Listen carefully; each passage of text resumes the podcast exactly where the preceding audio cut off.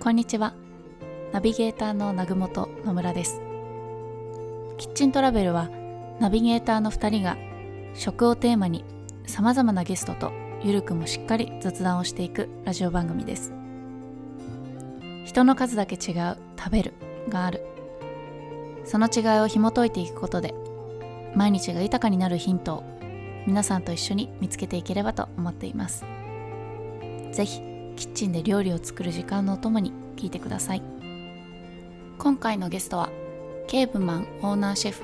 黒田敦樹さんです敦樹さん通称あっちゃんは大阪で生まれ料理学校でイタリアンを学び大阪でのイタリアンレストラン勤務を経てヨーロッパで修行5年ほどイタリアノルウェーで経験を積み東京の日本橋にレストランケーブマンを立ち上げました遊びのように料理をしていた幼少期ノルウェーでの新北欧料理との衝撃的な出会い止まらない今後の野望についてなどなどいつも通りワインを傾けながらゆるくも真面目に雑談をしてきましたそれではちょっとやんちゃで遊び心満載のあっちゃんとのトークをお楽しみください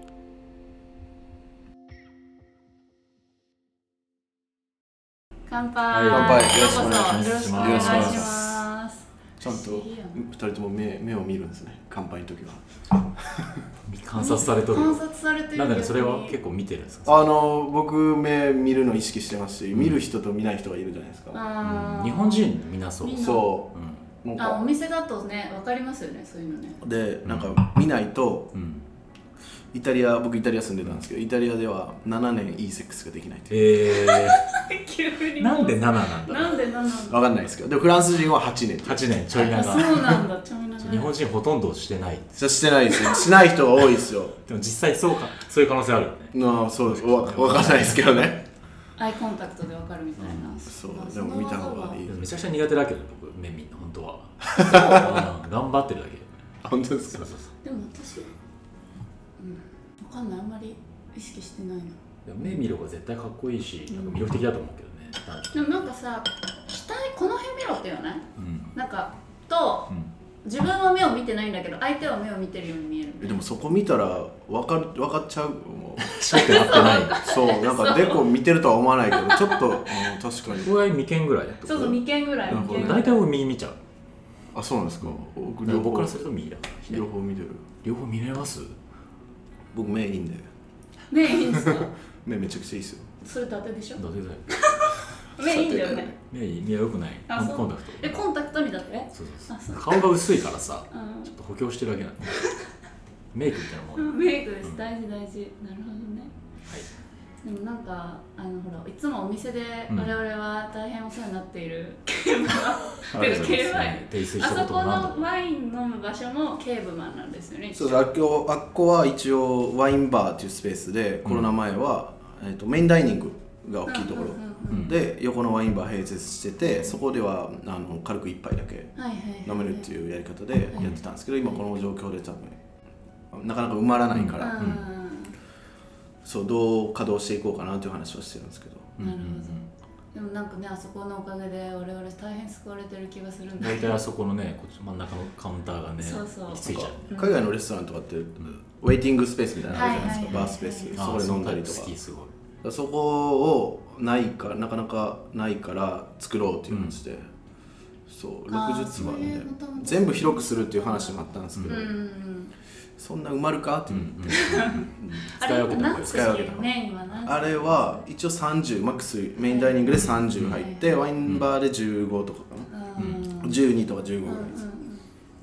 そう総和堂とかも入り口にあるじゃないですかそうそうだねあの感じやっぱりいいよね隠れな感じねいいよね終わってからも使えるし、うんあの連れが来る前も使えるし、うんうんうん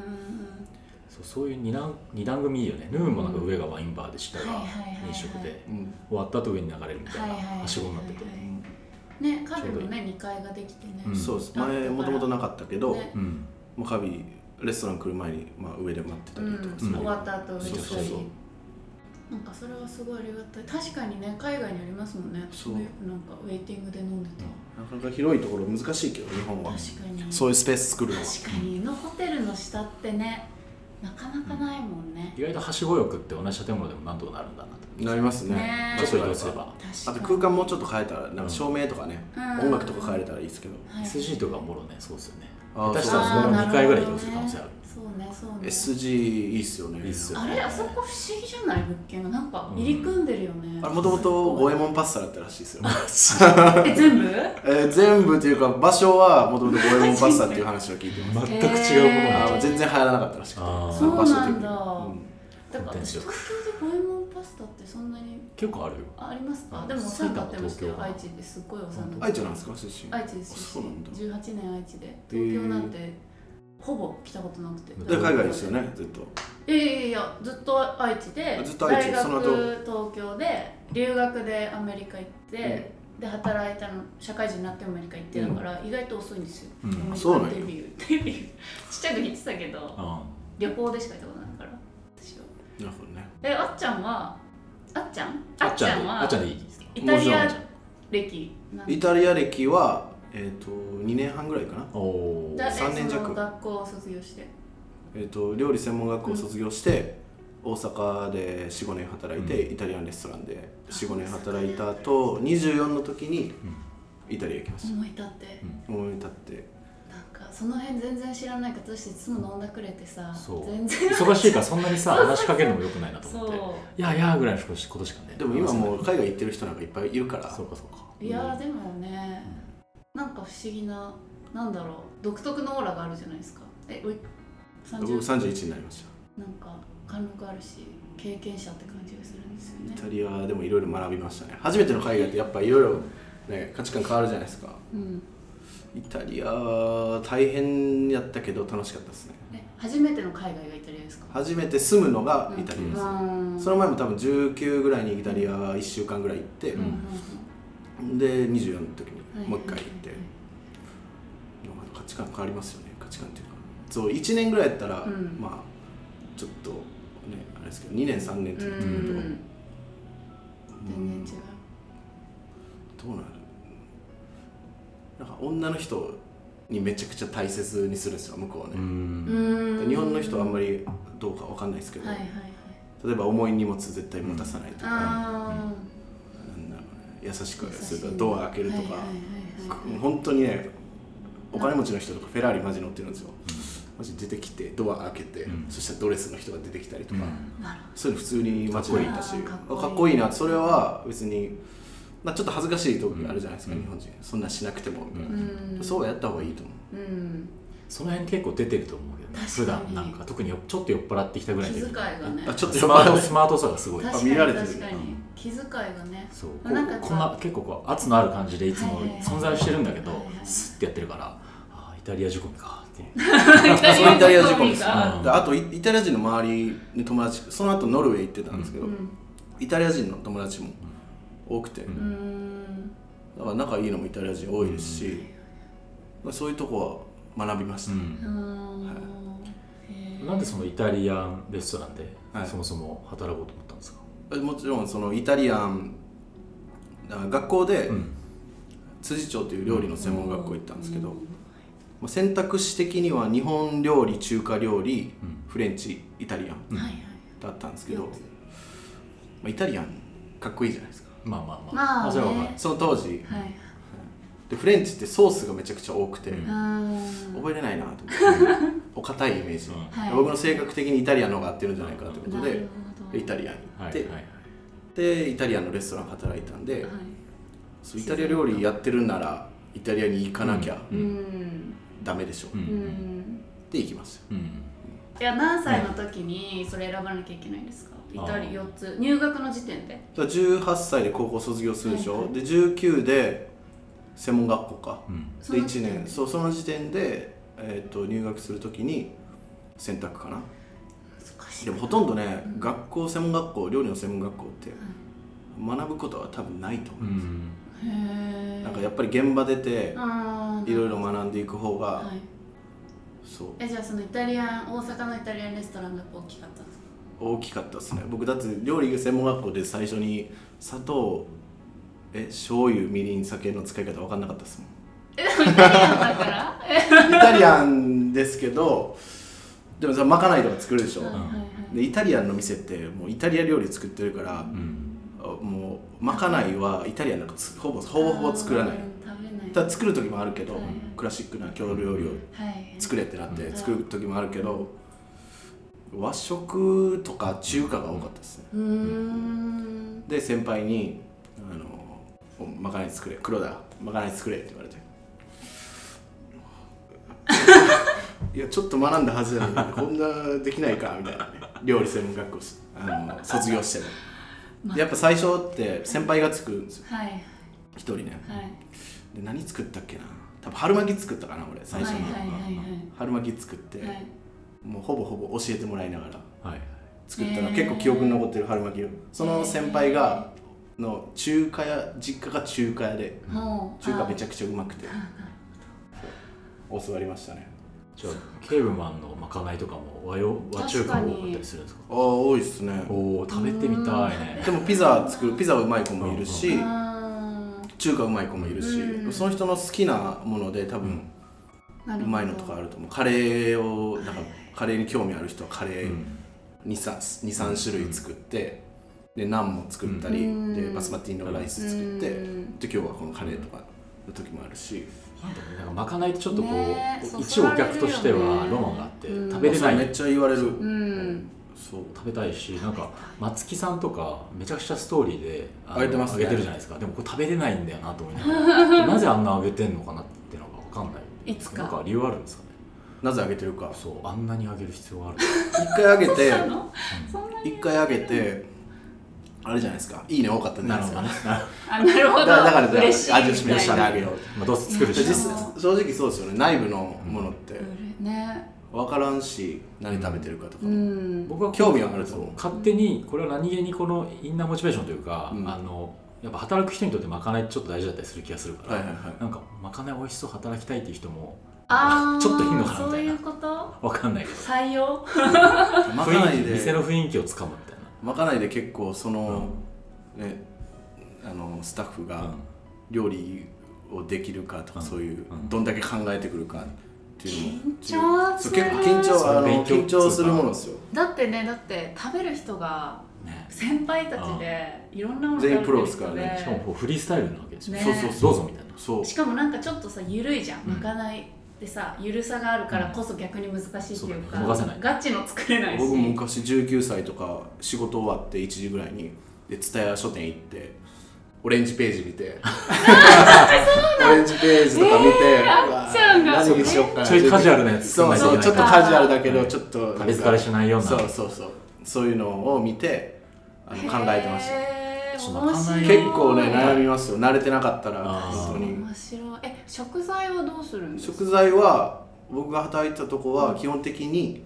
何発注しても大丈夫ですけど発注するんだ一回ねうなぎ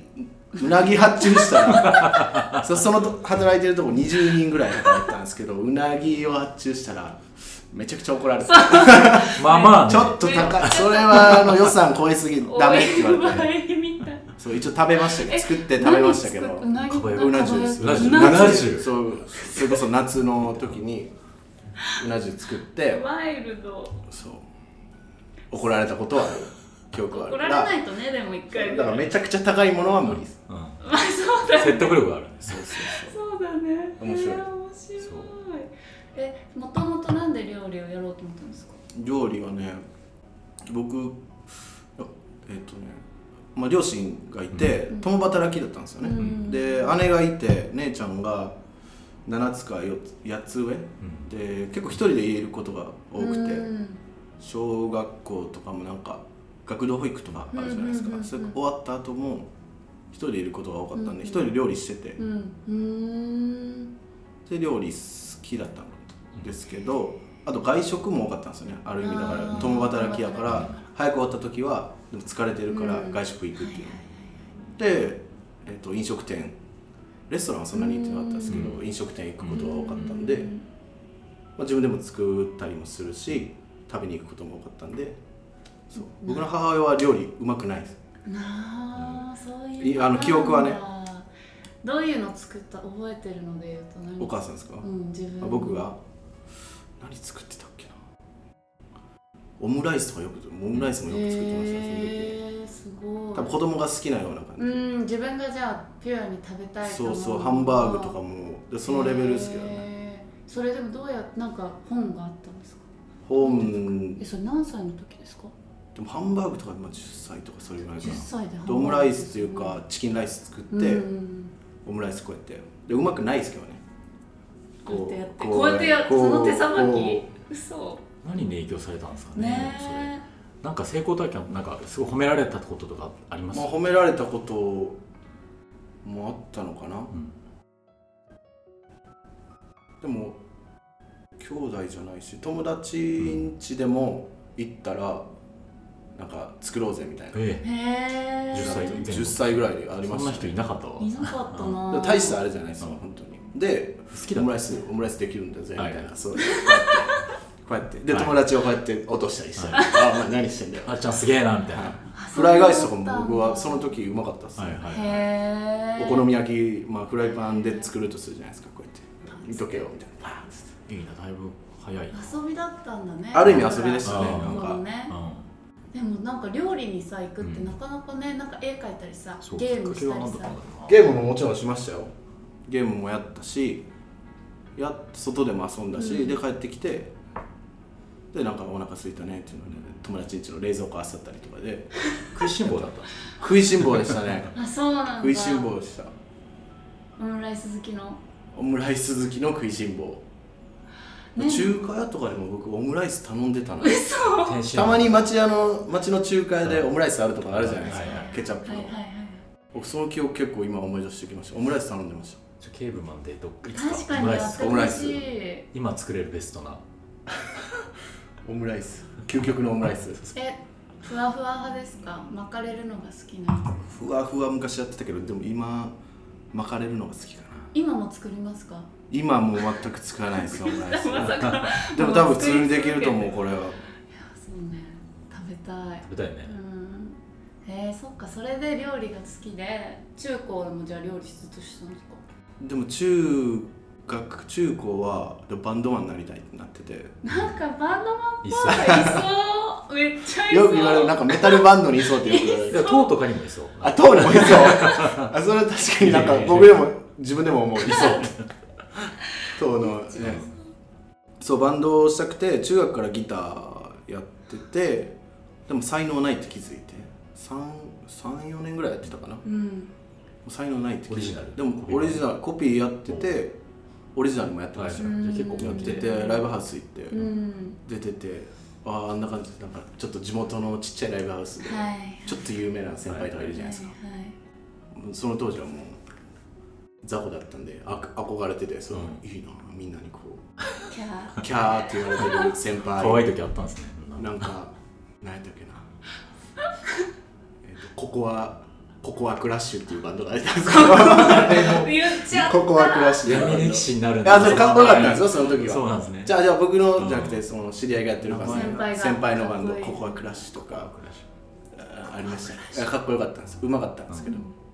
あ、僕才能ないって気づいて、で高校3年生ぐらいの時かなえっ、と料理うん専門学校行き行きたいってなって、うん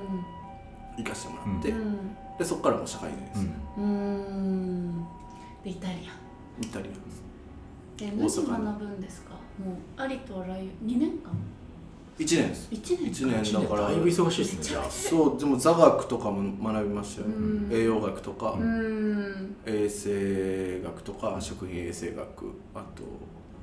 なんだろう、まあ、そっち系の働きな全がくら覚えてないですけど学校も行って働きバイトしながら学校行ってました大変ね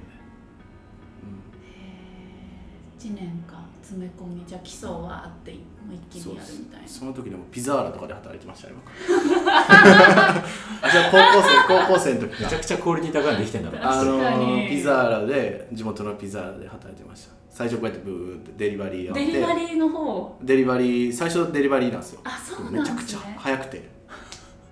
もうめちゃくちゃ早いって自信もあって店長にも褒められて「じゃあお前もうデリバリー終了」ってなって「じゃあ次早かったらいい中中でメイクしろ」って言われてメイクってメイ言うクっんてだいうその時そこではメイクって言って今思えばめっちゃダそっちサといかももっと早いしあメイクもこうやってみもうたいなもう電話も出てこうやってやってささそれでも半年ぐらいで店長代理みたいになって 多分それ17歳ぐらいの時17歳ぐらいの時に店長代理になってはい金庫の鍵も預預かす預かってごいめちゃくちゃ仕事できたんあですねの代理してましたね店長休ザみのワラの時トップになってたかもしれない、ねえこのそのままいったらフォーシーズンズ今ケーブマンがケピザーーブマンラがピザーラのトップがいや今の方がいいな がピザ屋の店長ピザ好きですけどね、うんピザ誰が嫌いやねんって話ですうからね、んピザはねそういいピザーラなんかサルマルさんもなんか言ってたなピザーラで働いてたかなへー違うかそうそうあちょっと聞いたことああるかも言っそれてた言ってたかもピザ屋で働いてたってすみあませんでしたのドミノポッドキャストでドミノでやったってドミ言ノってでしたっけうんうんうんでサルマルさんと僕地元近くてへえそのココアクラッシュっていうバンドなったが出てたちょっと面白くないそう出てたあの寝屋川僕出身なんですけど寝屋川ヴィンテージっていうライブハウスがあってココアクラッシュ出たんですけどそれサルマルさんの友達なんですよへあえ んまりめっちゃ近でいこの前いじっちゃいけないなこれあこの前会った時にあのそうネアガビバンドやってたって話して「えどこで?」って「ネアガビンテージ」「あ地元の友達が出てた」っつって「なんていうバンドここはクラッシュ」マジですまさかのまあ、今活動してるかわかんないですけど憧れもし今活動してたらこれでもうめっちゃ売れてる可能性ある確かに多分活動してない憧はいれ狭そんななんか青々しい時あったんですねあっちもねねえなんか完成されてるから今なんかねえ雰囲気が恥ずかしいね まあいいんですけどいい思い出いいなイタリアはどこにいたんですかイタリアはえっとね最初フィレンツェにいましたイタリアってあのワーキングホリデービザがないから、うんはんはあのんはん語学学校に入らないとダメなんですよね、あーそうなんだ語学学校に、えー、と学生ビザ学生ビザで入って1ヶ月半ぐらいで休学届出してあの日本人が1人いたんでうーんそう、えー、とメールとかフェイスブックとか僕の時代はあったんでそっかもうあったのかそうっかそれでつながってたそのもっと前の人たち料理人の人たちってインターネットもなければ、メールもない時代とか手紙でやってたんでうん大変だと思うんですけど僕らは Facebook おおーそうだったんで、はい、いろいろ探して情報を、うんネットもあるしねそうそっかえイタリアに行く時には分かんないんですよね働けるかどうか働けるかわかんないですねでも行ってそ語学学校行って語学学校行ってとりあえずそっから探すみたいなうそうですそれ大変怖くないですかいやーワクワクしかなかったワですクワクなんだそこがね絶対怖がってないタイプだよねワクワクしかな行かっったたるですかっつってそううわーここはイタリアか美女いるなみたい非な常でも電車も最初乗れなかったですからねへえタクシーも伝えれないし、うーんそっか英語全く通じないですよね英語を通じないですギリギリ僕でもその時英語も全くできなかったしイタリア語も料理イタリアンのレストランで働いてたからイタリア語の料理系の言葉は喋れたけど日常日常会話はもう皆無があの本持って行ってたけどこんなんできるかっつってもう捨て捨てたんやてで飲みに行ってあの、体で覚えてはい、ああそういうタイプなんかなんだろう、実や践っでぱねやりながら学ぶ人ですねうん、やりながら学ぶとか人とのなんかインタラクションで学ぶじゃあ彼女作ってイタリア語を覚えるタイプだそうだよその彼あ女の出会いとか彼女もその2ヶ月でできました早っ英語もイタリア語あもできなかったのできないにとかその最初のレストランで彼女できてそうできましたね えそれどうやってああ分かんないてかでも向こうの人って付き合うとか付き合わないとかじゃないじゃないですか、はいはいはいちょそういう言葉に多分出さないと思うんですよね、うんまあ、ガールフレンドとかそのボーイフレンドとかそういう感じはいはいはいと彼氏彼女って、まあ、ちょっと違うじゃないですか、はいはいはいニュアンスがはいはいでまあでも付き合っ付き合ってましたね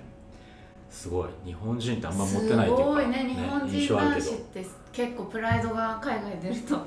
ズタズタにされる人多いあそうなんうですか、んですよね、うん日本人の女子は逆にめっちゃモテるからめちゃくちゃモテる日本人の女子知り合いとか、はいめちゃくちゃモテるとそうねからそうそうそうでもそれに比べ日本人男子はみたいなので、はい逆それもありなんかズタズタにされ見た目中身どうなんだろう両方両方情報見た目ひょろいいしやでも僕多分ちっちゃくもないし、うんそんなに身うーん長とかもどれぐらい付き合ってたんですかえでも半年7ヶ月ぐらいかなうん遠距離になってその後僕ミラノに引っ越したんですけど、うんアルバどうしたからで付き合ってミラノに引っ越してその子はなんか翻訳家になりたいってことでだからイタリア語を喋れるんですけど、うんフランス語も喋れて次ドイツ語喋りたいってことで、すごいえっとハンブルグうんに移住したんですけどでちょっとの間通ってたんですけど1ヶ月にうんすぐ行けるじゃないですか、うん1ヶ月に1回ぐらい行っててけどまあなんか分かりました距離はねえそれでじゃあイタリア語めっちゃ上達しました上達しましたねその時多分そこがなかったら全然喋れてなかったかもしれな いねい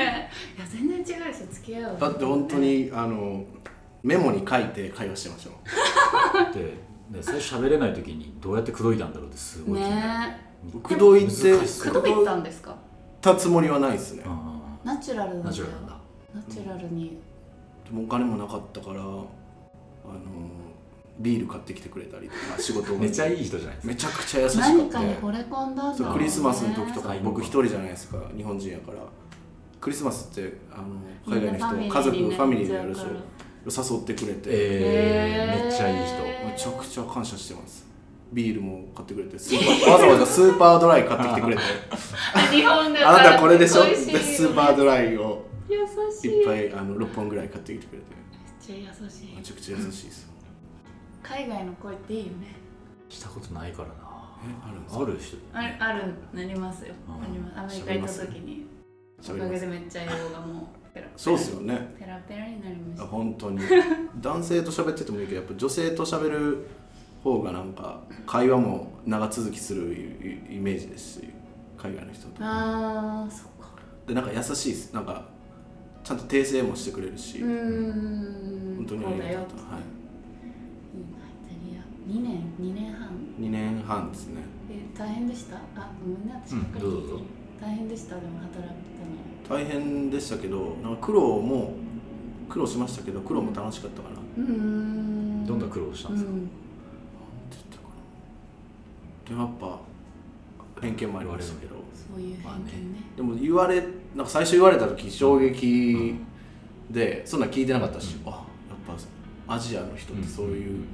言われ方するんだってなって、うんでそこからは、えー、とわざと自分でジョークで、もう冗談に冗変談えでていくしかないそうでも本当はまあそこはちょっとびっくりしたっていうのとあとね電車がとかバスがねまず来ないうんうんうーんやっぱそうなんだいや本当にルーズそうバカン スでサマーバカンスでどっかに行くってなってあの新幹線みたいなうんうんうんやつがあるんですよ、イタリアでねでバカンスシーズンってみんな乗るからみんな休みオフじゃないですか電車がもう来なくて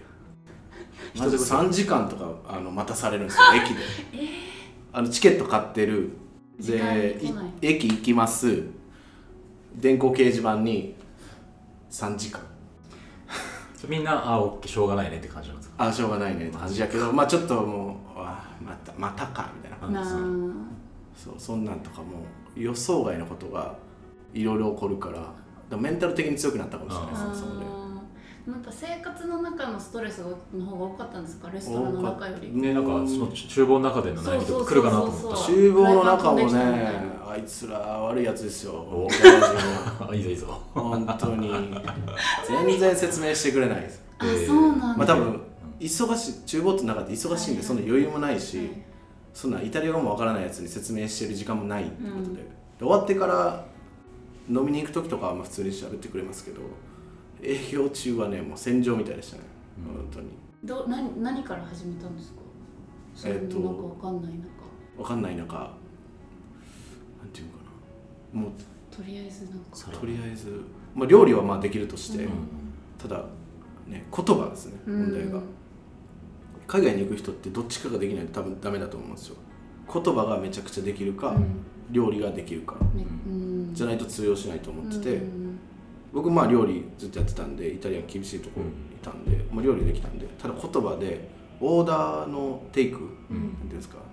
じゃあ今からオーダーっつってうん何々が1何々が2とか言うじゃないですかもう聞き取れないうんうんやばいやばいやばいやばいえなんつった俺何すればいいのみたいなで横にちょんちょんっつってえなんつったのっつってで教えてもらったりしてやってましたそれもなんかちょっとイラつかれながらみたいなそう感じそうそうイラつかれなこいつまただよ大変また大変でしたね面白かったですけどそれって面白いって言えるのがすごいへこたれたりとかしなそうですもんうね、んみんな優しか実際根は優しいですし、みんなう必死だけどその時はそうそううんそうそうなんキッチンもねだキッチンはね全然日本のキッチンと違うんですかうん違いましたね綺麗ですしキッチンも、まあ、星付きのレストランだったんで、うんキッチンも綺麗やしオーガナイズされてるうし、んうん、結構気合もみんな入ってるし星付きとかやったら、うんガが強かったですねもうほらほら俺がやるみたいなへー仕事の取り合い取り合いなんですね取り合いです指示されないんですかお前はこれとか指示っていうか、まあ、セクションに分かれてて、う例んえばメインはい前菜冷菜でデザートで各セクションにトップがいてでそいつに気に入られるようにそううんうまいことやってましたねうまいことやるの大変日本からいろいろ連絡来るんじゃないですか僕もそこで働きたいんですみたいなあ来ましたね来たけどでも意外と本当にそこに来る人少なそうだけどうんで結構日本人いますからねうんでもその空きが出ないと入れないんで,、でそれ僕が辞めたら次の人が入るみたいなうん感じです、でそこで働いてまた場所を移すわけですね場所を移していきましたなんで移ろうと思ったんですか、まあ、なんかいろいろ見たかったんで、うんイタリアって北から南にうん長い国なんで、あの場所によってん料理のうん感じが違うんですよね、うん郷土料理っていうのもあるんですけど、うん北北がピエモンテ、うんで、まあ、ミラノ僕行って、うんでその後フィレンツェまた戻って、で最後最終的にローマまで行ったんですけど、うんもっと下やったらナポリとか、はいあとシチリア、んうん料理とかでだいぶ特色が変わってきてて、うんでローマまで見てローマの時にサマーバケーションで北欧に行ったコペンハーゲンに行ったんですよね、でもうイタリア料理いいかってなって、北欧料理に衝撃を受けて、うんでもうイタリア料理いいかってなってでその後ノルウェーに行きました、カビの翔平さんとかあの辺とかは乗るどの辺で元から学校の知り合いとかそうですねあそっかあと18の時の専門学校で一緒でしたね、ただ一緒学生の時は会ったことないですううんんたまたまじゃあ一緒だったってこと年代がへ一緒でしたね、うんーそうでその後大阪で働いてた時に彼も大阪あそうなんだレストランで働いてたんで初めて会ったのが1年目入社して1年目19歳の時のうんあれなんだっけなクリスマスうんレストランってクリスマスってめちゃくちゃ忙しい、はいクリスマスの週週の時かな、はいはうんい時期にそう忙しいんですよねレストランってであの僕ら僕の周りもそうですけど結構飲ん で飲む人が多くてはい仕事終わりでもどんだけ忙しくてもまあ飲むっていう、うんでその飲みの場に友達が連れてきたのが翔平です、でその時に初めて会いまうした、んどうでした最初の印象は最初はあの岡山から出てきた田舎者みたいなって思ってたいや思ってないですけど、うんいや面白いやつだなって思ってはいはましたよ、いはいその当時も忙しすぎて、んその彼が働いてたレストランって、えー、と忙しすぎて布団を自宅からレストランに持って行って、そこで生活してた生活その週そのあー忙しい時だそのけ週ねはって言ってたのは覚えてますチャリに布団乗せてました毎日 ええ僕いいもなぁ僕は布団持って行ってなかったんですけど、店で寝て寝袋でもロッカーにシャンプーとボディーソープとか入れて歯磨き入れてあの店のシンクで体洗って 出勤したりしてまし住み込みど根性だねすげえなぁパワーが違うた、まあ、その時はねで飲みに行って朝まで飲んで家帰ったら寝ちゃうからそこで当然泊まっ飲んでるからってなんかそのその遊びが入ってるのもやっぱらしいすごていそう遊ばないとでもなんかただね料理してるだけじゃね、うんうんういんっぱいいましたよ先輩で料理だけして休みの日パチンコしてそっちあのー一日が終わるっていう人もいましたけど僕はえっ、と働いてでもクラブ行って えっと飲みに行って知り合い作ってだからそう料理界の知り合いだけじゃなくてあー音い楽ろとんなか知り合いファッションとかアート系の友達とかが好きなんで異業種と喋るのがそれで知り合い作ってモーさんの時は。うんそれが今結構つながってる感じありますよねね見ててかもしれないですそっちの方がねなんか新しいアイデアとかも生まれるし、うん料理やってる人もすごいと思いますけど、うん僕はそそのタイプかな、お店がねもう今のお店がね、うん結構それが融合されてる感うじ、うんん世界観とかうね、んそうういうん好きなんですよねなんかあと来る人もなぜか自然と、なんだろういろんな人っていうかうん、うん、バランスよくうんいろんな人が来てる感じがするっていうか、確かに超食好ききゅうりみたいな人たちだけじゃなくて、うん多分なんかもうちょっとカルチャー寄りだったりとか、そうカルチャーはね好きですからねうん、なんか来てる人の雰囲気がいいなっていつも思う、お店料理だけねやっててもそうなんすごいなそのパワーは見習いたいです無理だでけ多分ねどもともと結構パワフルだったけどね衰えたって衰えたらしいです衰えたんみですんかなそれぞれ結構若い時やんちゃだったやんとちゃ思うだったの方がいいですよねうん僕もね最近ね熱中症になったからそうだ ダメそう熱中症飲みすぎもうでね気をつ年けてですよちょっと最近もうああ夜中2時とかにラーメン食えなくなってきまいしたやで食べない2時じゃなくても最近きついですよねミキだって結構ねクラブ行ってそのまま友達の会社の社長室とかで寝てその後あったっけそんなことあったよ記憶にございませんだったでそのまま学校行くしなんか多分そうだよねどっちもそうね結構私も最初は最初っていうか社会人制作会社にいたんでえめちゃくちゃハードな仕事だったんで週3ぐらいでクラブにいたも比んべてた我々大学時代から知り合いなんですけど、うん再会したのがクラブなんですよーうんでそこからすごい友達になったの仲いい、でうちに寝てったりしてたよね寝てみたんねなでそう雑魚寝してうちえ寝て長岡もクラブ行くの行ってためっちゃえー、すごいめっちゃ言ってたよ言ねってた本当にすごい言っててマジ体力すごかったあの時ねでうちで料ご飯会もあるんですけど飲む量が尋常じゃないそうなんだ会だったよね最近は行かないですかクラブ最近ベントに行くか行かないかぐらいあマジですか何やってんの弁当僕もこの前先々週行ってでも一昨日僕ウーム行きましたウームねウームはもうだから私全然コロナのなんかになる全然前に行ったよウームははいはい、僕リニューアルする前の方が好きだったんですよねあそうなんですかいつだっけ僕多分2年前うんに東京来たばっかだから、そうかウそーうムウーム一枚行ってたウームとエアーに一枚行いっつて行ったたのウームねエアーめっちゃ好きだったんだよ最前列にさカットインできるから、えー、そうウームでう踊っちてらウまーしムじゃない再ウー会ムしたのがそうただやっぱみんな行ってるんだクラブね行当時はなんか友達作るのも結構目的の一つだったから、うんすシごャいコ必死だバったスシャかコバスよってたねねもマジ自分の世界狭すぎてやばいと思ってた時期だって学生の時そとかうなんだ行ってた無理やりそうそう無理やり行って友達作ってた 今なんかそこまでその欲はなくなっちゃったかあー僕でも今は友達社交場として行ってましたけら、ど、うん、今はマジで好きな DJ の踊り、うんあの音を聞くあーでも今なんかそう DJ のその、まあ、料理もそうですけど、DJ ってもうそのその場でクリエイティブとか作ってるわけじゃないですか、うんそれをあの共有したいというか見たいという,、んんんうんそうみんなが遊んでるちょっと時行きにたくなってきたな久しぶりに行こうかなねえなんかもう僕でも喋んないですよクラブ行ったわかる僕も行く時大体一人で行くんですよね一え人ってもうずっと踊って帰る、はいでもなんか淡々とねなんかー、み南んな郷君の踊ってる姿見いたやい揺れてるだけです縦縦に揺れてる縦に揺れてるだけ縦に揺れてあでも音楽は好きでしょ、めちゃくちゃ好き、そう僕も大え好ー行ききたいな一緒にいてみんな話さず帰るって、そうだねじゃあって最初の一杯だ僕けどもね K5 をクラブにしたいんですけどあいいじゃないですかうあっこ一に回すっごいなんかクラブっぽくなってた時ありませんなんなんかイベントとかでイフベランイドチキントの時だすごい前一回しか一回よ一回一回えフライドチキンうんケーブマンでうんか K5 かあ K5 カビあカビ僕その時いなかったけどでもクラブみたいになっててすなってたごのい外にうんもう人がいて怒へーられそうと思いながらーでもね地下とか K5 ねクラブっぽい感じあでの音響すごいし、ねヨッソンすごそう確かにベルリンにベルクハインっていうクラブがあるんですけど、はいはいは僕行ったことあるんですけうど、ん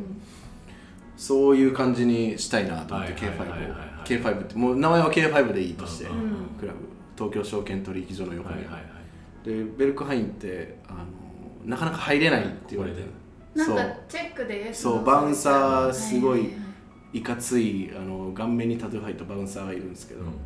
そいつが「ノー」とか「イエス」みたいな感えじそれ完全に彼のもう独断そううそうそうそうでもその人はもう多分20年ぐらいやってるのかなバウンサーっていう弾く役を書籍化もしてたなんか その人の顔でそう書籍誰か分析したなでこう並んでるじゃないですか多分土曜日の晩で早い時間に行ったから30人ぐらいしか並んでなくて、うんでもどんどんこう前でやってるんですよこうやって「うんお前いけるダメ」みたいなでどんどん近づいていくんですよで僕3人で行ってたんですよベルリンの友達とドイツ人の友達と日本人の女の子と僕うんうんうん3人でで絶対黒い服を着ていけって言われててうんうん黒い服着てへー行ってたんですけどちょっと余裕ぶった感じでこうやってで僕らの順番になってもう速攻イエスってなっておおー冷静強冷し静を装ってたけどあー心の中ではよっしゃ4人ー全員で判じ判断されるんですか違うのあさん全員多分そ全の員その人だけじゃなくてグループのことも判断するああーなるほどすごいなそのバウンサそうー観光客っぽいって多分きっとねそうそうそうだよね入れたんですよいいなめちゃくちゃ行嬉けしかなっかたったんですよねだかあいけないっていう人もいますよらなんかね仕事で行ってでもちょうどそのもうちょっと混む時間に行っちゃってんかなりなるほど僕の体がいどうさてれいやいや並ぶのもおかしダメなぐらい人がもうすごいそのうでですごいこれあかんってなって違うクラブ行っちゃったでその時もナチュラル化しててベルリンにいたけど行かなかったあ そうもったでいな一い人だったからねあと一人旅だったかもらったいもったいないもなったいないすごいですよあれは入っとくべきしすごいですけどね中身は、もったいないことしてしまったなまでもああまの空間的な空気はありますよねあのエリアのああの建物とうんかすごいもともと北条で、うんうんうんえじゃあイエスノーやるのあもう自自らやったらいいじゃないですか K5 で、ねいっぱいピアスつけてちょっと確かに 自ら小川アナウンサーですかそうもうあけの人の敬気語持ちのにまなっまたらいい11時までうん11時からはバウンサえーー、山下さんでいいんじゃないですかバウンサ ー山下さんバウンサーにしましょうよこれと圧はこっちの方があ僕ですバかーッとこういっぱいつけてバウンサーそうやりましょうか週末でもの確時間にかに踊れる場所確かにあるとねあの東側ないんだよないね困なっいちでゃうすねなんか丸の内にクラブあるって聞きますけどああそうなーのあそうなんですかうんどこだろへうー丸聞きのますけど新丸ビルのところじゃでないですすかかねなんか聞いたことあるけどへーこの辺だったら六本木とかしかないかな、うん一番近いのやったら、ね銀座もよくわかんないしあ銀座もあるけど、ねまあそうなんか日比谷にあったよね有へ楽日比谷の駅のおう間っていうか駅降りたところにうん踊り場っていうかなんていうの行きあ降り切らないところ、はいえー駅の入り口からなんかあったよ昔そんなとこにあるえうーん、指輪に、まあ、あるかわからないけどそこまでだかでらも印象薄いからなんかそういうとこできたらみんな行くんじゃないですか、うんねえ作ったらすごいと思います、うんあの建物で、ねち地下がメインフロアでうんえっとに1階がちょっと飲食でえちょっと待って飲食もできうんるスペ K- ース K5 でやるんですよね K5 でそしたら今リニューアルする想定ってことですかそケれーブケーブルはいやケーブちょっとマン待ってケケーブマンっていうクラブにしようか買い取ってまあコンセプト的にはなんかね そうケーブマンの方がいいですよ自ね体 そう確かにすごい入ると思イうベントでやってほしい少なく確ともかにイベあーントでやってみてほしい一回ぐらい年一で美味しいご飯とお酒もあっ最高てちじゃゃんんと音も良くて、ね、そう最高じゃないですリゼロンかで最後の泊まれちゃうかもしれないみたいそなう確かにそう最高っすね最高最高部屋絶対取って遊ぶようですよねそれは遊ぶわだいぶダークな場所になっちゃうけどなでもあのエリア音出しても大丈夫ですよねある程う度、ん隣にマンションあるぐらいであそうかでもまあ街はあ夜はいないんでうん人うん僕はめちゃくちゃいいと思いますけどじゃねあ来来年ですか年ねよろしくお願いします、来年うんやりましょうクラブケーブマンやりたいクラブケーブやもってラほッしいキやーってはめちゃくちゃいいじゃんほしい踊りたい本当に持ってるよねえ思ってないの見えるいやいや踊りたいんだよ最近全然踊ってない見なんてかヒ知ッり合プいホップみたいねヒップホップはもういいですでもダンススクールにまた通おうかな前だっていうか通おうかなってちょっとシリアルに思ってて今探してるんですけどすごいちょっとなんか青春を思い出しちゃった、思い出しちゃったノルウェーで衝撃を受けてうん、北欧料理にあデンマークデンマークで行って衝撃受け何てが衝撃ですか、うんまあ分かるようであれですけど一応聞くとあの北欧って、はい、まあ、ヨーロッパうんとはまた別で北欧3カ国っていうのがあって、うんデンマークノルウェースウェーデンが北欧って言われてるんですけど、うんうんうんフィンランドはまた違うんですって、ううーんで多分気候も全然ヨーロッパより違いますしドイツよりさらに上の国なうんんうんうんうでん寒いんですよねうんで植物もまた違いますしあの食生活も違うということでそのバケーションの時に行った時にレストラン北欧のレストラン行くと何ていうんですかねもともとの郷土料理は北欧料理うんっていうのがあるんですけど、うん今あの流行ってるというか注目されてるのが新北欧料理っていううんジャンルでへー違うんだそう北欧の人たちが、えー、と例えばフランスとかイタリアとか世界アメリカとか世界に行って料理を勉強して自国に持ち帰って、えー、と自分の国土地のものを使って新しい北欧新北欧料理を作るっていうので新北欧料理うーんがノマが、まあ、最初って言われてるんですけどそう北欧のマニフェストでうんなんていうのかな自国のものを使ってキャビアとかフォアグラを空輸して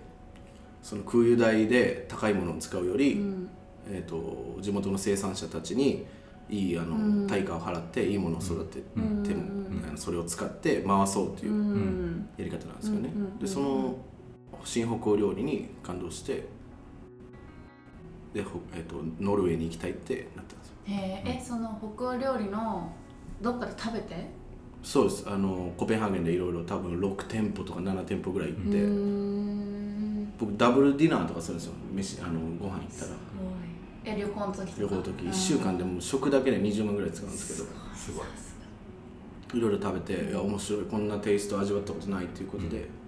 そうです発酵料理なんですよね、うん僕の保存料理うんそうですねプラス発酵料理冬が長いからですかそうそうそう食べれないからで日本も発酵料理あるじゃないですか、うん味噌とか醤油、うんまたそういう違う、えっと、ピクルスとか保存料理、うん干し肉とか、うんうんそういうやり方もありつつ日本の料理味噌とかも使う、うん作ったり自己自分の国のもので作ったりするんですよ、うんだから北欧って大豆が取れないんですよねうんうんでもそばの実とかが取れるんでそばの実で味噌作ったりとかえー穀物でやるの穀物豆豆で他の豆とかでも作る豆でもであと貝あのねタンパク質があれば何でもできるんですけど、うん肉で味噌肉味噌とかも鹿肉で味噌とか、へーハマグリで味噌だとか面白いグリーンピースで味噌だとか、はいはいはいそういうの何でもできるんで。面白いそうそれでもう味わったことないテイストでしかも美味しかったんですよね、うんうん大事ですねそそうれね美味しいっていうのはそこに衝撃受けなんましかた味って想像つくんですか全然これを発酵させてみようと思ったらなんとなくこうなるかなみたいなのってうん発酵って特になんか全く想像できなそうなんですけどま実験みたいでね、あそうですね実験で失敗もありますよ、ねうん自然だこれマジいなみたいなのがありこまれす、が意図的に入れるんですよ酵母とかなんかそういうのえっ、と麹菌とか入れてて、うんはい、そっかそっかあとアリとかも、ね、向こうって柑橘系がほとんど取れないんですよ、うんベリー系は取れるんですけどうん柑橘が取れなくてうんでこれは新あの北欧料理じゃなでは使ってなかったんですけど、うん新北欧料理って言われるので使ってたのがアリうんえアリをどう使うんですかアリをアリ塚に行って捕まえてで冷凍して殺してでピンセットでゴミ取ってでえっと料理の上に並べたりそとのまか、まねペーストにしてソースにしたりとかアリってねアリ塚に行って威嚇するとなんか酸を出すんうでんうすよんアリ酸出して威嚇してくるんですけどその殺すとそいつ自体に酸が残ってるんですよねうんうんなるほどだから冷凍して殺すのそう冷凍して殺す柑橘がないからその酸をそアうリに求めるじゃあどうしようかってなったらアリに使ってそれさアリをた何どうやってそこに至ったんだろうねだからこういろんなものを食べまくってるんですよ常にそう自国のものうんうんいるんですよそういうの見つける人がこれはいけあそういましたハねンターが簡単僕も実際取りに行ってましたし朝6時に起きて車に乗ってえアリ塚行ってへーあとハーブとかもうんノルウェーのオスロ首都がオスロなんですけうんどオスロってちょっと10分車で行くともう森なんですよえねでもうそこで朝ハーブ取ってでそれを料理に使ってました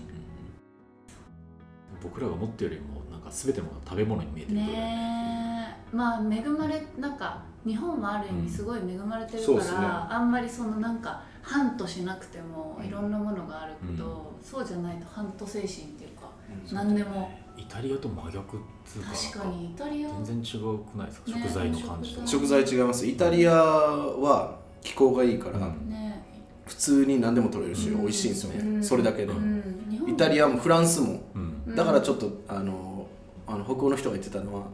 自国のものっていうか取れるものがいいから土地がいいからあいつら調子乗ってる とだからクリエイティブというか新しいものが生まれないって言われててで他の人はあの面白い美味しくないものを美味しくする美味しくないものもあるんですよね、うんどう美味しくするかそれで、はあの発酵させてアミノ酸を増やしてうまみにするとかやり方ですね、だから弱みが強みになったななってるっていうじゃあ料料理の技技術というか科学的なことで言うとすごいですね発達してそうそう行きたい国もいい国ですしねうん人柄も人柄もちょっとシャイなんですよねうーんそんなにオープンマインドじゃなくて、うんでも日本人にちょっと似てるとうー思うんです、んイタリア人とは違ううんもうね回ってオープンな感じでそうだからもともと石油が取れてたんですけど、んえっとノルウェー海っていうところで石油取れてたけど多分彼らもあのなんていうか30 15年から30年ぐらいでもうそこがなくなると、うん石油がなくなるということでだいぶ電気う系に移ってて、ん水力発電うんと、うんでテスラとかも結構走ってるんですよね街の中うだんいぶエネルギーのあのエネルギーは変わってますねどれぐらいいたんですか3年弱いましたそこあの長いだから合計5年ぐらいヨーロッパいましたねそうなんだ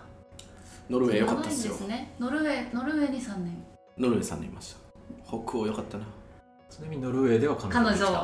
女ノルウェーでは彼女ねあ一個の夢はノルウェー人の彼女欲しかったんです金髪の彼女が欲しかったんですけど、はいそれは叶わなかったですねあで金髪の え金髪の女の子の横で朝目覚めることは成功しましたーああ本もうおめでとうござい当まですすかまあ一旦それで大事はい大事一旦それでもう僕が大事もう朝起きて本当になんて美しいんだ大事な一歩聞かなきゃねと思っててねそうそうもう絶対彼女はね残念ながらできなかったですねそうなんうん仕事で仕事出会い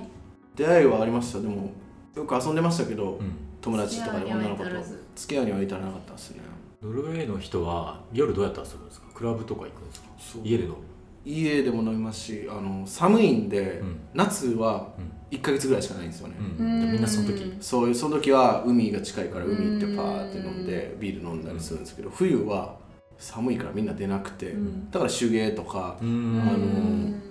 家具とかが発達してるんですけど、うんで今の若者たちはクラブ行きますねやっぱり、だか寒い中ら外行ってあちょっと歩いてで、まあ、クラブで踊ってでクラブも3時までなんですよね、うんかいあのうんノルウェーってで3時のあとあとはアフターパーティーって言って家でうんハウスパーティーして、っはていう遊びでしたねクラブの後の締めの料理とかなんかあったあったんですかノルウェークラブの後の締め料理は朝方料理みえっとね今のノルウェー料理ったていな、わティーンの食べてるやつって、ホットドッグケバブハほンうバーガあれああれ結構なんだろうアメリカンやんアメリーそうなんですドよイツでも多分夜の食べるものってもう空いてないですねうんほとんうどん日本やったらラーメン屋とか、うんうんうんあと何があるだろうハンバーガーショップもあるかなうん牛丼とかね牛丼とかカレー屋とかも一応あるんですけど深夜飯天国ですね日本そう確かだから日本あの海外空いてないですよ特にノルウェーは空いてない3時で全部閉まるっていうのと空いてるとしたらピザあハンバーグにホットドッそうグいうケバ風ブになるんだなんですけどでもそれがなんかそこがいいというか、でも24時間営業とかそういう店がないうんのが僕はいいなと思って、うんその方がなんか健康的にもいいし、うんうんうん24時間開けてて来るけど、うん開けてる必要ある大変ですねうん確かにいやー便利じゃない方がねいい便利じゃこともそうあるよね便利じゃない方があのいい面もあるとは思いましたね、海外って日本は便利すぎるうん確かにまあそれは本当に私ももうなんかうんうん便利すぎるじゃん全てが当たり前だしちょっと困ったら買いに行けるし公共交通機関もバッチリだし、うん、なんか甘やかされてるよなってすごい思いますけど、ずっとね日本にいるから ね甘やかされっぱなしのそう男なんかされてるんなんかだね そうかもいいな羨ましいなで日本に帰って来たくなかったとかありますかあノルウェーそうですね日本ノルウェーにいるつもりでしたね本当あうんそうなんだにいてもいいなとワークビザに切り替えてもらってたんうで、んなんかまあ街も自然もはいはい近いしでも日本にそうヨーロッパで1時間でねヨーロッパ回れるし、うんロンドンなんか1万円切って8000円とかでいけるし、はいはい思ってたんですけど、まあ、このケーブマンの話があって、まあ、カビの2人とやってるんですけど翔平と健太郎とやってるんですけど、まあ、一緒にやろうということで戻ってきました3年ぐらいでじゃあ口説かれたんですか太かりましたおおもともと知り合いだったうんうんんうんうで翔平が、んなんか面白いことしようぜみたいな感じで、なってたんですね当時からうん、じゃあやろうってなってじゃあ戻るわへそうそお店の立ち上げってどうやったんですかなんかそのケーブマンってどういうふうにしようかみたいなのーうんってう、うん、ケーブマン始だまかっらた日本にああいうレストランってなんかなんか、うんなんか多分来たことあると思うんですけど、うんないじゃないですか、うんうんあんな音楽があってあんな感じの料理ううんんで3人とも海外行ってたんで、うん日本で面白いうんレストラン作ろうぜってなって大箱で、でちょうどその K5 の話下のテナントの話もあったんで、やろうっていううんう、ん3人でどうやって決めてったんですかなんかお店をもうあこんな場所こんなレストランがいいねこんな内装内装っていうかキッチンがいいねうんっていうことで決めて、で店の名前はあのねカビの名前つけた人と一緒の人がつけてもらってあいるんですかいるんですかそう名付け師がそうワインインポーターのルリさんっていう人なんですけど、うんクロスワインズっうんていうワインインポーターやっててもともとフランスに住んでて、うんうんで今は日本にちょっと帰ってきてるんですけど、うんうんでその人にあの名前カビも考えてもらったから K1 の名前を考えてって言ったらそういなんでなんでケケーーブブマンやったマんでンだったんですかや僕がなんかひげもっとすごくて髪すかそういうことですねあっちゃんから来てるんだうんって言う言う言わ言われました えそれなんか何を与え情報としてお渡しするんですかその人にこういう感じのおい店やでもうなんか考えたからって言われてむしろ言いたいぐらいそう考 えたからお告げみたいだねな えんっかとケーブマン超いい名前でケーブってそのんあのケーブってそう洞洞窟窟みいったていう意味でうんワインのケーブフランス語でケーブっていうワイン貯蔵庫あのーセラーとかそういう意味なんですけどそっかそあっじゃあかめっちでゃケいい名前じゃーんなるほど、ブマンでケーブマンっていう単語はないんですけど、うんうんケーブメンなんですよ、うん洞窟に住む人っていう、うんあの複数のはいはい役はいなんですけど、まあ一、た二ケーブマンなるほどいい名前おーいい名前会社もえ、えー、と株式会社原始人ー、 それを日本語にしてるんだ面 そうですそう白いみずほ銀行なんですけどあのケーブた株式会社担当者原が始人毎が回笑っ笑っちちゃゃううこうやっておろおろってしまう、 はい、であっみんちゃなんでがなん来とたなくら分かねれてなんつああう原始人様なんですよヒゲだ兜町のあのみずほ銀行行ったら多分わか りますよ僕は原始人の人でへえいやネーミングセンスめちゃくちゃいいんですよ、うんみんなすごいカビもいいですよね神、ねうん一瞬で覚えるうねんケーブマン飲食店の名前って結構難しいでしょ難難しいですよねね決めらんなくなっちゃう何始めちゃうとだから決めてもらうのすごいいいなと思そう確かになんかしすぐしっくりきましたようんケーブマンうんそれだっつう、っうてん、 SEA は、でステアも2人で一緒あの共同経営して決めてはい、あの読みづらいものにしようとかいくつかよ要素あったんですよ、そはういなんだそう RPSA とか ISOP とかって一はい瞬読めないのっあーなてるほど一瞬なんだろうってなるから、はいはい覚えた時に言いたくなるしはいわからないことで逆に覚えてるみたいなのがあって、はいはいはい記号になるし文字じゃなくて、そうね記号だあねあそれは確かに分かる確かにねあとコンセプトが駅っていうかそのプラなんかこういろんな人が出会う場所を作はりいたいはいとからだったんスで、テーションの SEA そうそうで略したらいいじゃんみたいなああ考えてますねこうリズムでもありそううん半年ぐらい考えてますからねあれ作るのに難しいですよね名前難しいいね名前はね飲食始めてたし全然イメージないです、はいはいはい名前で結構決まるなと思ってようやくでも現在まで来たんじゃないですさかよあやっとどうですか何年経ちました2年旅じゃあうんケブマンケーブマンは2月で2年あなじゃあ1んで年半ぐらいそうですね1年半ぐらいあ一もうちょっと2期目終わりって感じですね今月で2期目終わりかお疲れ様でも速攻だから2月2010 2020年の2月に開いたんでうん23、えーと、23と営業してまあ4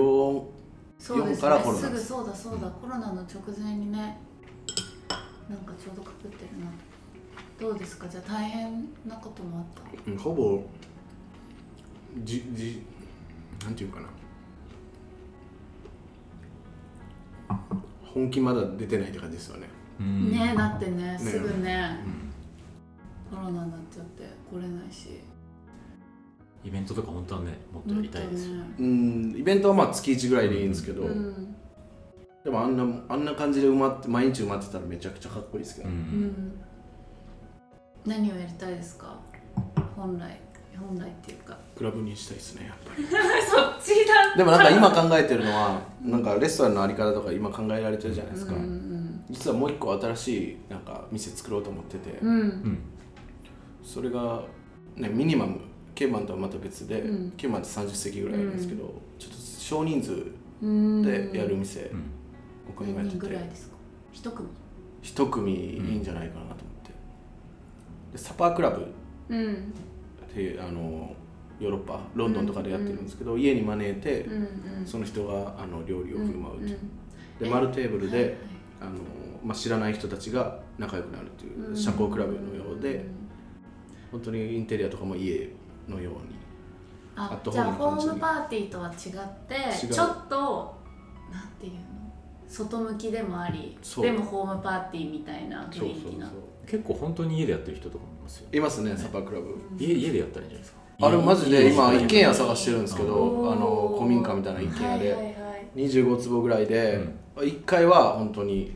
えっと店うんうんっていうかまあアットホームな感じの内装の店にして2階で住んでやろうかなうんうん確かにじゃないとサパークラブって嘘になるじゃないですか確かに店舗でサパークラブって言っても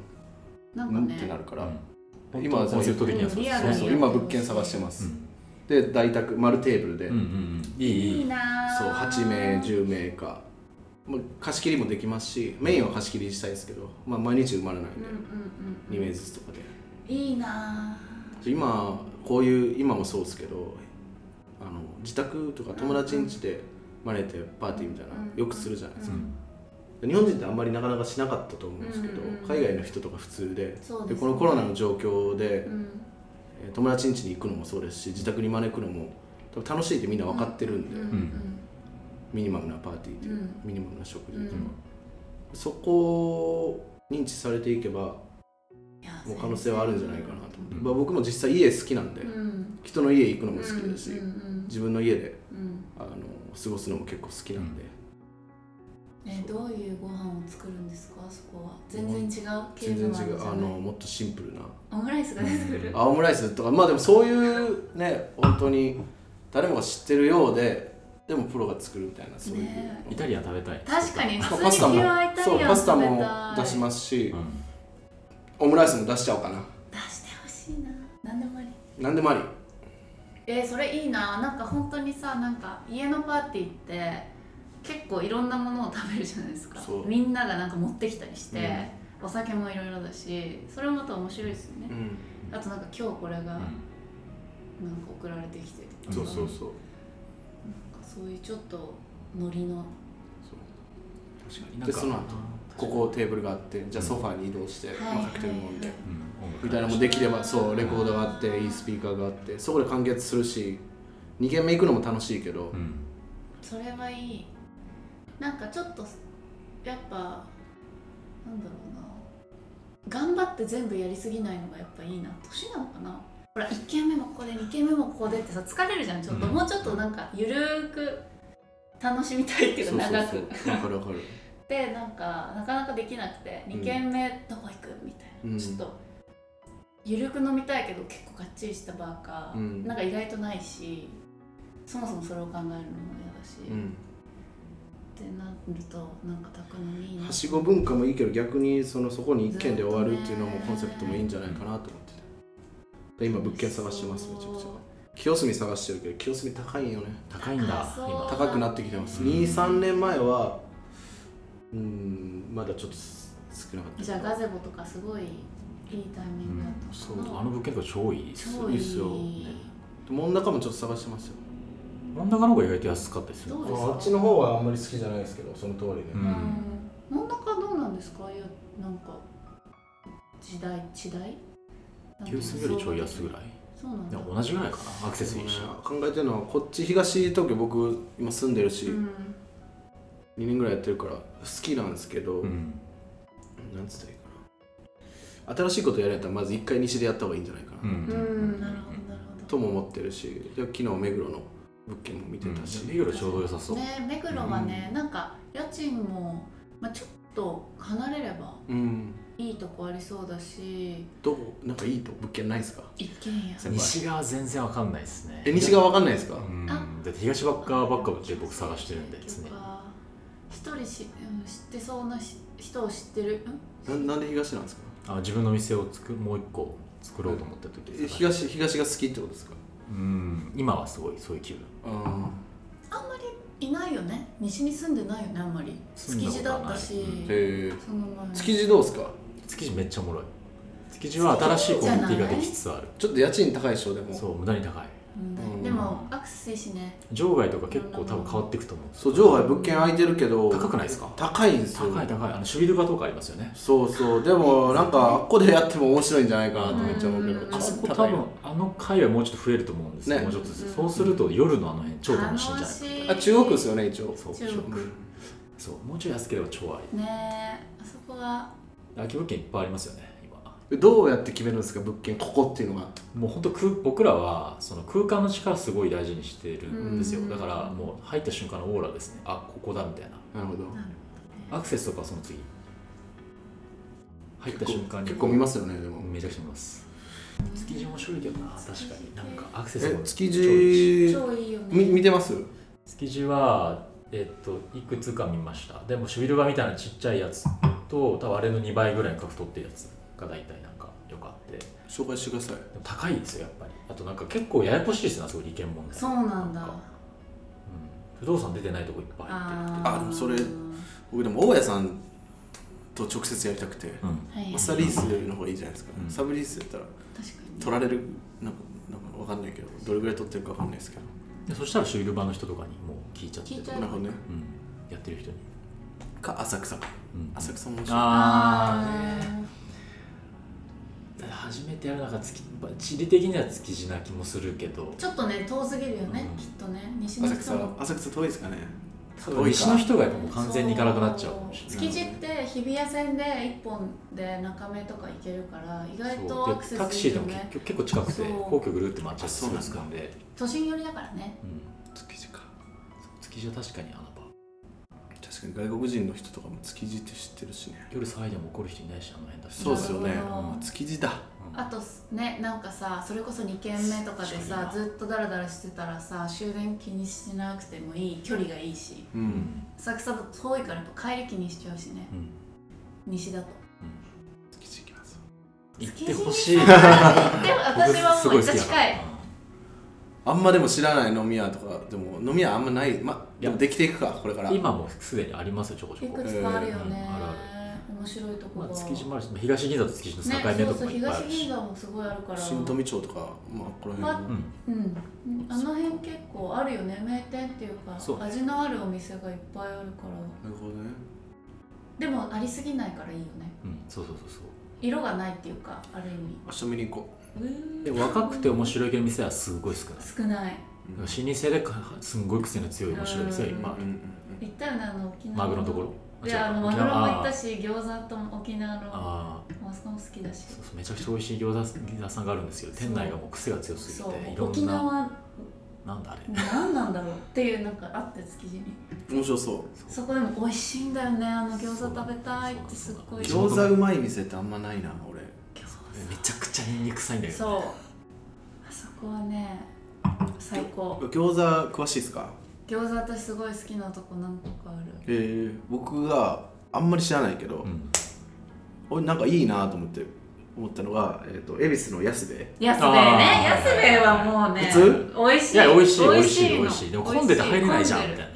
俺は普通に安部美味しい大好き私あのちょうどいい軽さちょだっしねとそうそうあの大きくないのが好きなんですよ私はい大きいドンってやつより、ちっちゃいめのうんやつが好きで、なるほど安部って結構ちょっとちっちゃめじゃないですか、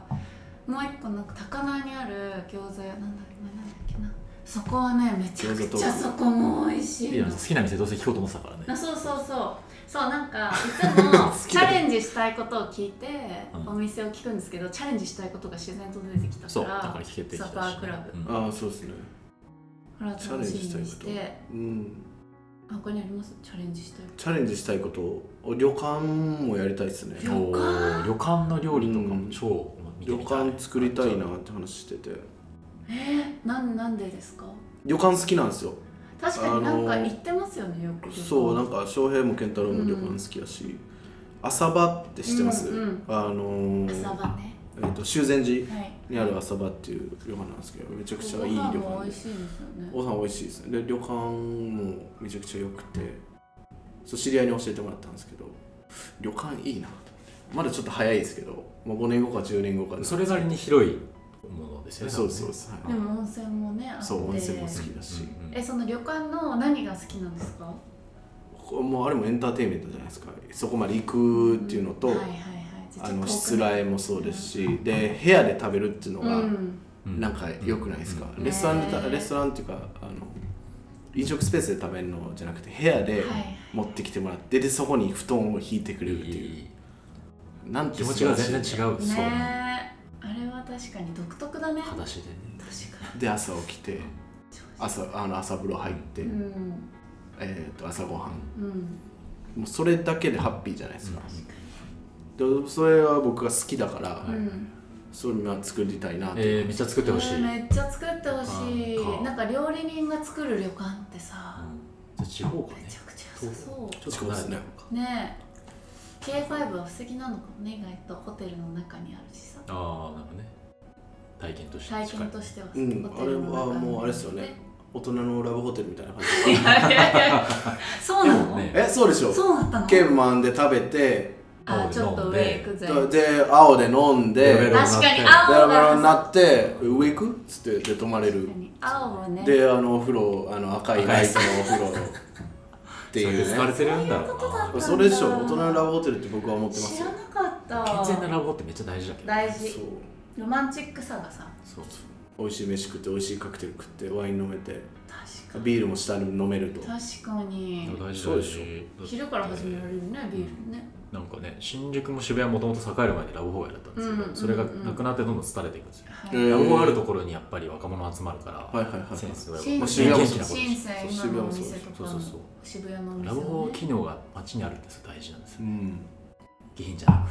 くる上品にだってねご飯とか行くのまあ友達とも行きますけどうん男女と行きますもんほどねうん基本的うにねんデートの要素はね大人の遊び場ですからねレストランもそうですし確かにそっか旅館作ってほしい旅館とクラブクラブクラブ作る時全部僕もなんか手伝いたいんですよあぜひクラブ手伝いたいバウンサーしますやりたい交代交私代ややるるやる私やるいやダーメなんか変な人入れそうだからダメだダメだななわかんない断れいないとかあ るそう断れない断お願れないいって言われたらいいよって言っちゃうでしょそうだないやあそこにすごいいい中華料理屋がとか言ってあそういう話だどういうこといいやつじゃんあっこに行けって そうそうそう何そ行っれてくださいみたいなうんえそっか私はじゃあ踊りに行きますね遊びに来てください作ってくださういん フリーなんでやったババーリオチケットやったそうですね今やりたいのはまあ将来的にやりたいのはそういうことかなと思ってますいろいろ5年後とかありますね10年後でも面白いなんかやっぱりやりたいことがう食とかレストランを超えまくそうだっねてるから、うんやっぱりそれはなんか異業種のなんかいろんな経験がやっぱり、うんそうバンドマンの経験とかそうそう、うまあ好きなことっていうか、そうまあ、やりたいことも変わっていくかもしれないけど、うん常になんかやっぱ自分の直感にすごい貪欲っていうか、直なん感で大す事ねですあんまりやりたいこと多すぎて大丈夫って言われることもあるけど自分の直感信じたいですよね、あと楽しいことは何か分かってるよねうん自分で体感してるからうんいや楽しいことをそうやらないと好きなことをやりたいですねうんうん好きで、えー、と得意で、みんなが今日あの求めてるものをうんが一番いいなと思ってるんいで、や食はすごいよ隅だと料理できるの料理人とかお店できるの、んあとやっぱタフだからうそれもつ強さも大事だなってすごい思ってていやタフタフがタフですけど熱中症だけどタフが熱中症だけど飲みすぎ て終わりましたけど大丈夫って言われて。なんかそう強い人でもありでもなんかゆるさもありんうんあれがすごいなんかいいよねこれからのなんか新しい新日本食い新日本食っていうのや新食を新日本食新日本食ニュージャパニーズキュージーヌねダサいなニュージャパニーズキュー ジーヌなんだろうねなんでだろうなんでだろう ジャパニューニューがダサいの全部ダサいのかいまあまあなんやか面白いことやりたい楽でしすみだなねでもここにいるメンバーはみんなやりたがりのメンバーだねそうなんだね思 うとみんな好きいいんじゃないですかやりたいことやったらね、本だ当かにらいいな今や日りはいたことなやんったらかいいしっんだくり心地のいい僕は公園作りたくてすごいあいいじゃないですかあのニューヨークのさナウアデーだっけなんかあのあるんですよ公園があって、うんうんチェルシーの方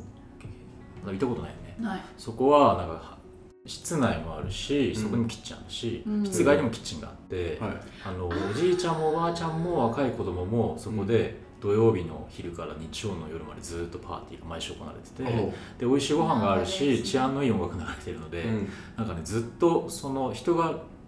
いいい感じに混ざる場所になってるんですはいよ、はいはそれはちょっとクラブともまた違ういなるほどであの代々木公園のタイフェスともまた違ううんセンスももっとあるし、あの感じってやっぱなんか憧れるって時に、うん日本橋のなんか浜町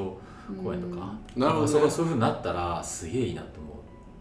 行政絡んでくるのう、ねそうっめちゃくちゃ大変だと思うけど、うんまああそこに限らずそういう面白い美味しいご飯が食べれてうんいい音が鳴ってて、行くと誰かいるみたいな公園を作りたいな、いいですいねいね大阪でね中之島っていうのがあるんですけどああはいあの辺今開発すごいですよそうねそうであっこの先先端の方とかって緑があって多分まあキッチンスペースとかはないですけど、うんんなんか隅田川とかもあれで、うんどっかありますないかな埋め立てていやいいね公園ねしかもアクセスが微妙にいいところがいい,、はいはいはいはいなまんあか豊洲まで行っちゃう公園もしてるとからなんかあるんだけど、うんうんめちゃくちゃいいじゃ日ないですか本橋みたいな絶妙な場所にあるいいとね最高公園としてっていうのがいいねそうそう土地ね私ね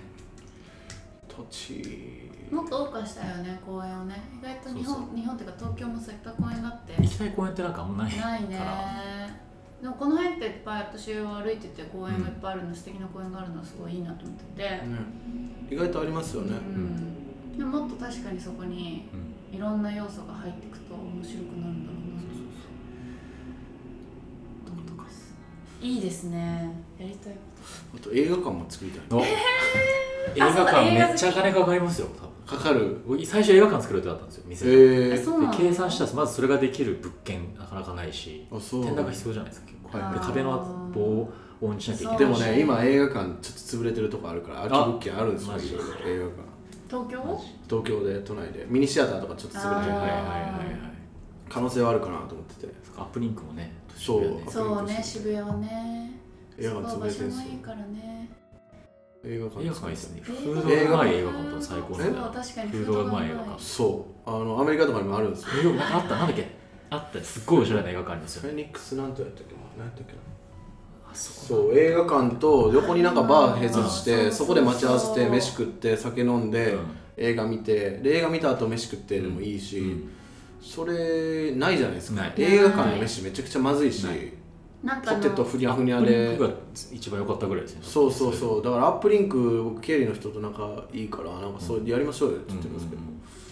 やってほしいあとなんか CCC ってわかります、はいえっ、とカルチャツタヤーのコンビニエンス、うんクラブはいクラ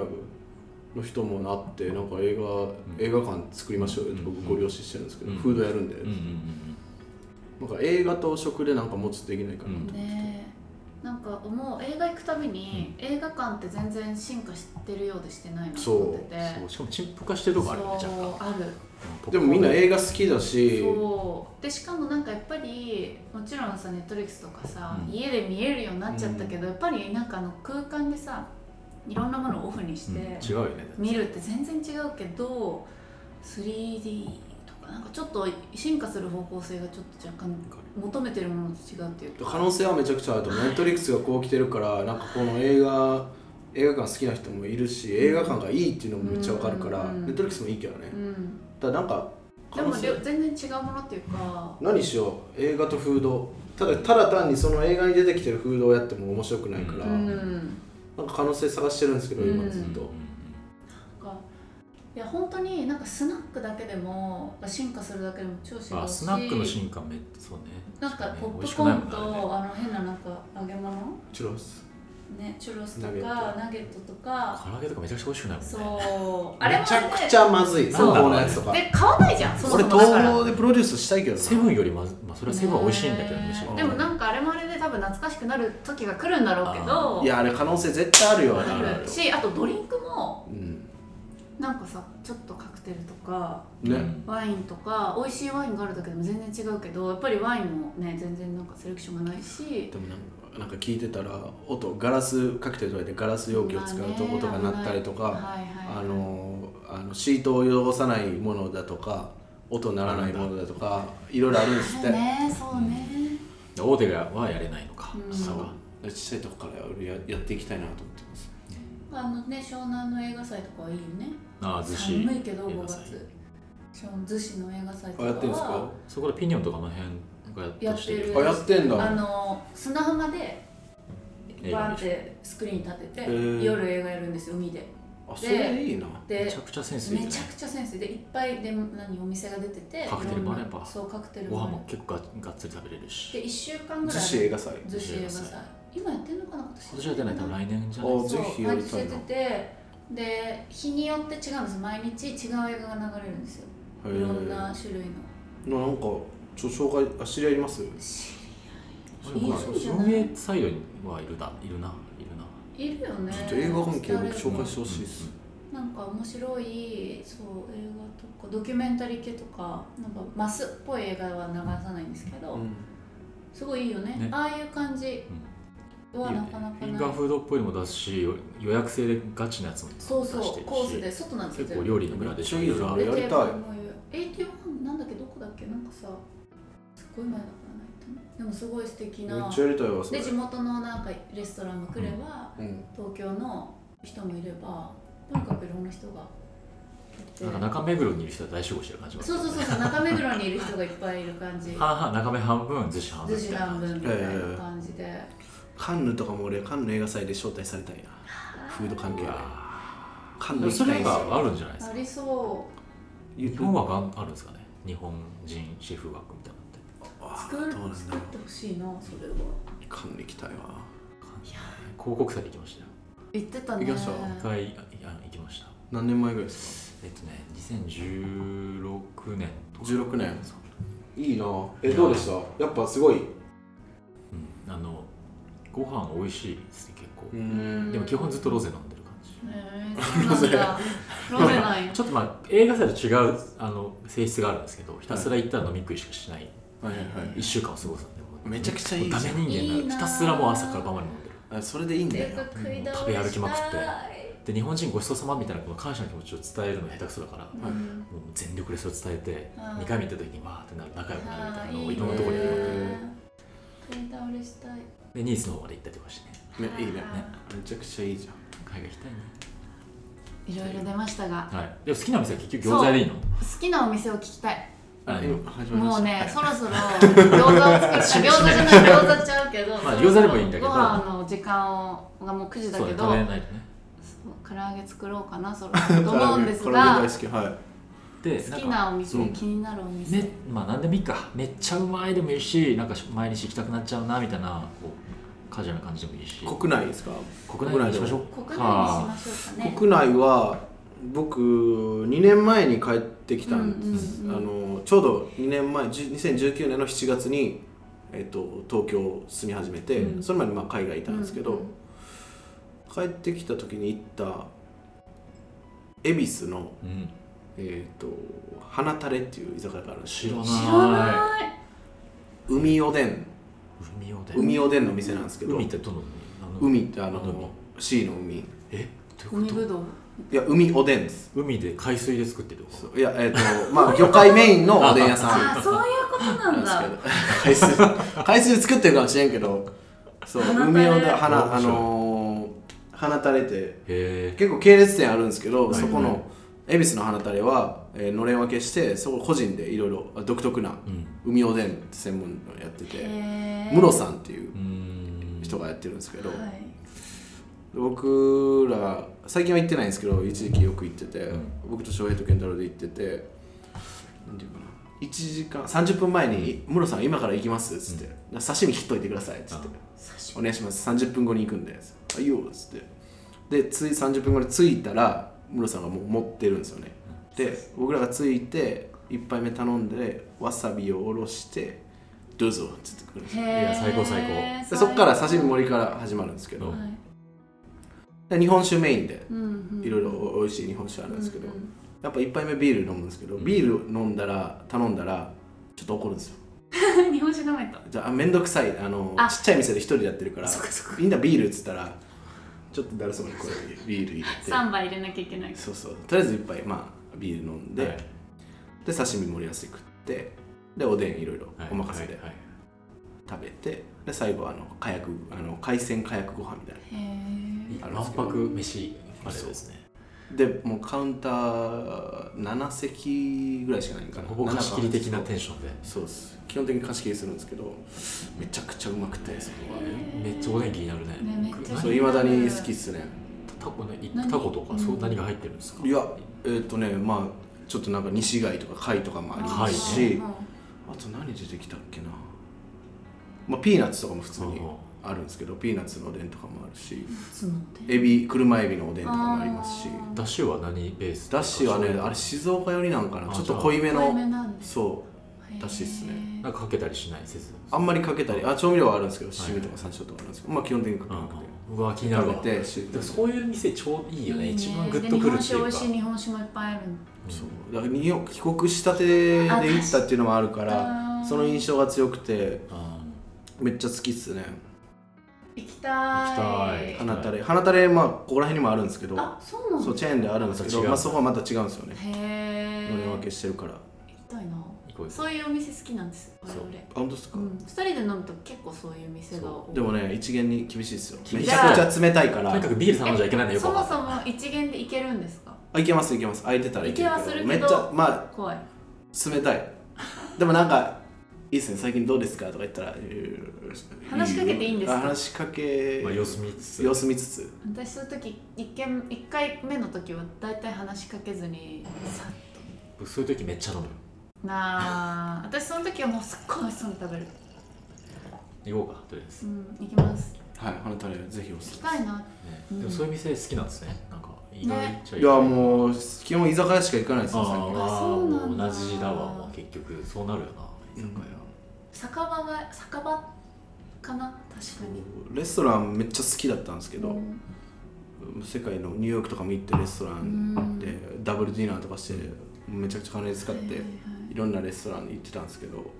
最近本当に居酒屋とか